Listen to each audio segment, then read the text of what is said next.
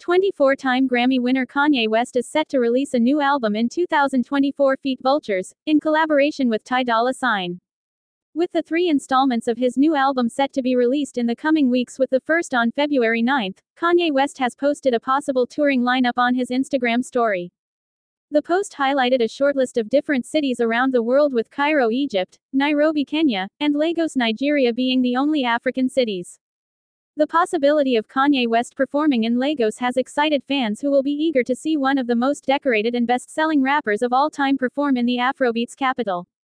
Should Kanye West make a stop in Lagos as part of his 2024 tour, it would be the second time he's performed in Lagos.